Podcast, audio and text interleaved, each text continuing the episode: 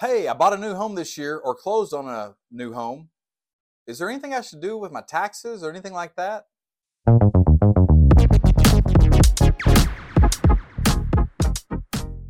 Hey friends, Todd Reynolds, and it's time for another Toddcast. So, you bought a new home or possibly refinanced a home this last year. And now we're into the new year, and tax day is not too far ahead, and you're wondering, should I tell my CPA or my tax preparer that I bought a new home? Are there write offs that I can take? The answer is a 100% maybe. It really depends on how you did it and what, what you did at time of purchase.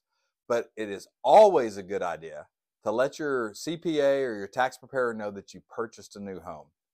You know, the new year started, everybody's excited, we're off and running.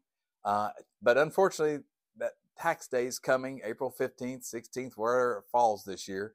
It's, uh, it's just around the corner. And you're going to want to take advantage of any kind of write off you can have uh, from purchasing your home. There may not be any, and that's okay. But if there are some, you don't want to miss the opportunity.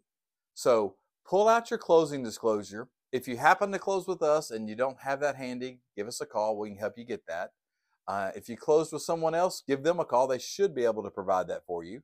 Um, but you want to make sure that you prepare uh, all the documentation that's needed to give to your tax preparer. So if there's savings for you on your taxes, let's take advantage of that.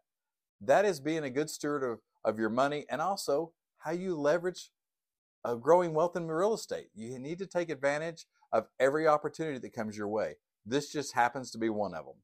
So if you didn't buy or refinance or do anything this year, then that's great. I might tell you though that rates tend to be trending down a little bit, so maybe this year's your year. Uh, either way, if you have questions, let us know. If you need a copy of your closing disclosure and you closed with us, give us a call. We'll hook you up. My team's here to help.